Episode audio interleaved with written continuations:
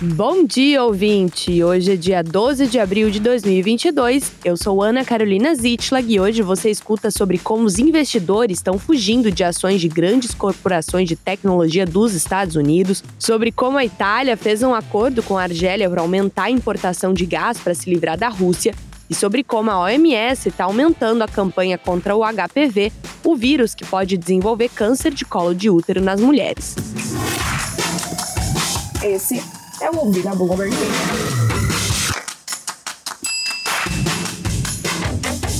Os investidores estão evitando ações de tecnologia em meio a riscos crescentes de altos rendimentos dos treasuries e comentários mais agressivos do Federal Reserve, o Banco Central americano. O índice de ações Nasdaq 100, que segue alta tecnologia nos Estados Unidos, caiu 2,4% nesta segunda-feira, somando-se às perdas sofridas na semana passada, que apagaram mais de um trilhão de dólares em valor de mercado desse índice. As ações da Microsoft caíram 4%, na pior baixa em mais de um mês.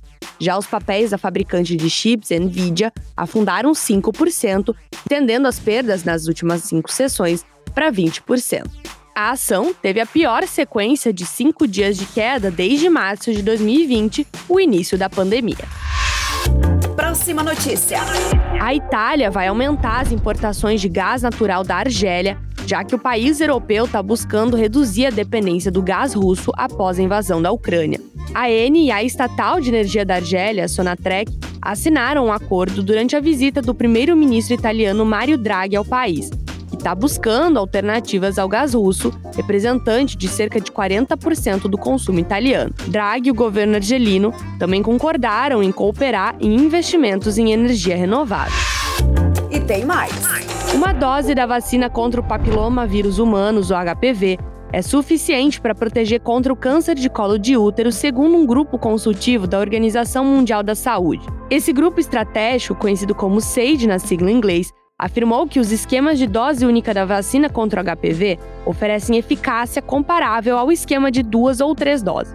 Uma única dose da vacina oferece proteção sólida contra o HPV. A eficácia de uma vacina contra o HPV de dose única pode ser um divisor de águas para a prevenção da doença, muitas vezes referida como o assassino silencioso das mulheres, segundo a OMS. Essas foram algumas das notícias que estão lá no site da Bloomberg Linha Brasil. Entra lá em bloomberglinea.com.br para conferir mais.